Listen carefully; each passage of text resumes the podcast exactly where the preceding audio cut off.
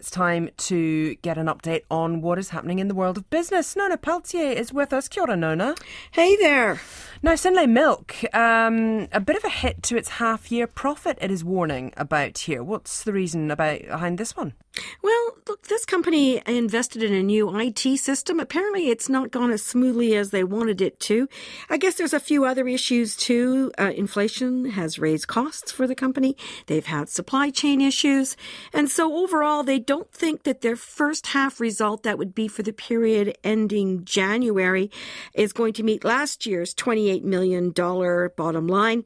But it says that its full year forecast is on track. Um, to match what it uh, made in 2021. It's not great, and the market surely didn't like that re, uh, update. It uh, marked the company's share price down 3.5% today.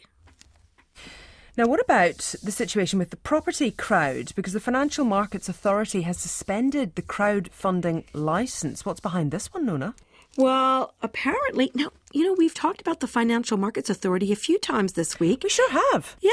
They, well, I they're guess busy. they're doing, Run up to Christmas. They're getting rid of all the stuff on their desk, I think. Uh, well, anyway, look, uh, this particular company called the Property Crowd, it's a crowdfunding, has a crowdfunding license.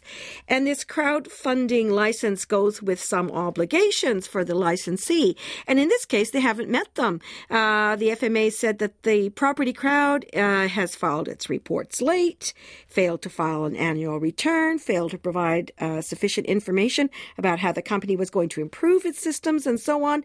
And uh, it follows a, spate, a spate of these crackdowns on various companies. As we heard, there was one, I guess, what was it yesterday only? We talked about a company called Tiger Brokers, and um, yeah, just just basically it's a tidy up. So tomorrow's another day, but maybe that's the end of it. Who knows? Who knows?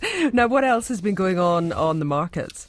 Well, okay, so Synlait was a bit of an outlier at uh, dropping down 3.5% because overall, the top 50 index, it rose 0.6%. That was a 72 point gain to 11,524.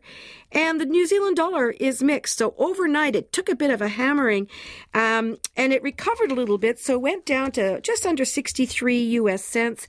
And at the moment, it was 63.1, 63.2.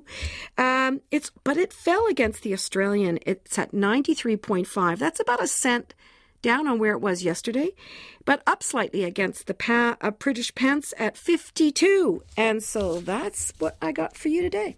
Thank you very much, Nona Pelletier there with the Kōrero Kai Pakehi.